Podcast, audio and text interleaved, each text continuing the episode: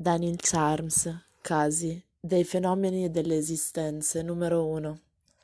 L'artista Michelangelo si siede su un mucchio di mattoni e si mette a pensare, la testa appoggiata sulle mani. Passa di lì un gallo che guarda l'artista Michelangelo con i suoi rotondi occhi d'oro, lo guarda e non batte ciglio. A questo punto l'artista Michelangelo alza la testa e vede il gallo. Il gallo non distoglie lo sguardo, non batte ciglio e non muove la coda. L'artista Michelangelo abbassa lo sguardo e sente che c'è qualcosa che gli punge gli occhi. L'artista Michelangelo si sfrega gli occhi con le mani. Il gallo, intanto, non se ne sta già più lì, non sta lì, ma se ne va. Va dietro la legnaia, dietro la legnaia nel pollaio, nel pollaio dalle sue galline. E l'artista Michelangelo si alza dal mucchio di mattoni, si scuote dai pantaloni la polvere rossa di mattone, getta via la cintura e va da sua moglie. L'artista Michelangelo ha una moglie lunga lunga, lunga quanto due stanze. Lungo la strada l'artista Michelangelo incontra Komarov, lo prende per un braccio e grida Guarda! Komarov guarda e vede una sfera. Cosa sarà? sussurra Komarov. E dal cielo un rombo. È una sfera. Ma che razza di sfera? sussurra Komarov.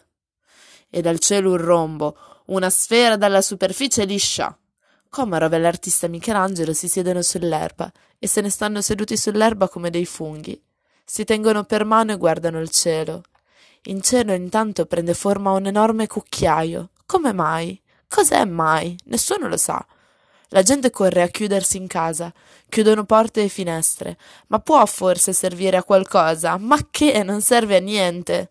Ricordo quando nel 1884 apparve in cielo una normalissima cometa delle dimensioni di un piroscafo, una cosa veramente terribile, e adesso un cucchiaio.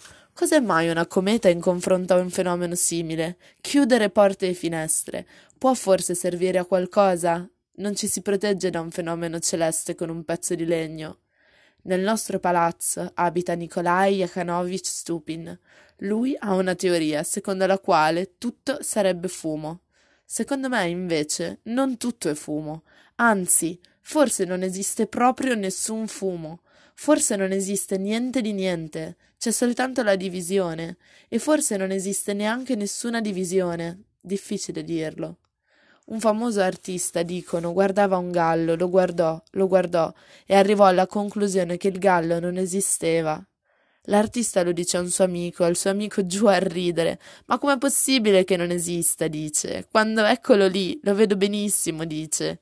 Il grande artista allora abbassa il capo e si mise a sedere lì dove stava, su un mucchio di mattoni. Fine. Daniel Dandan, 18 settembre 1934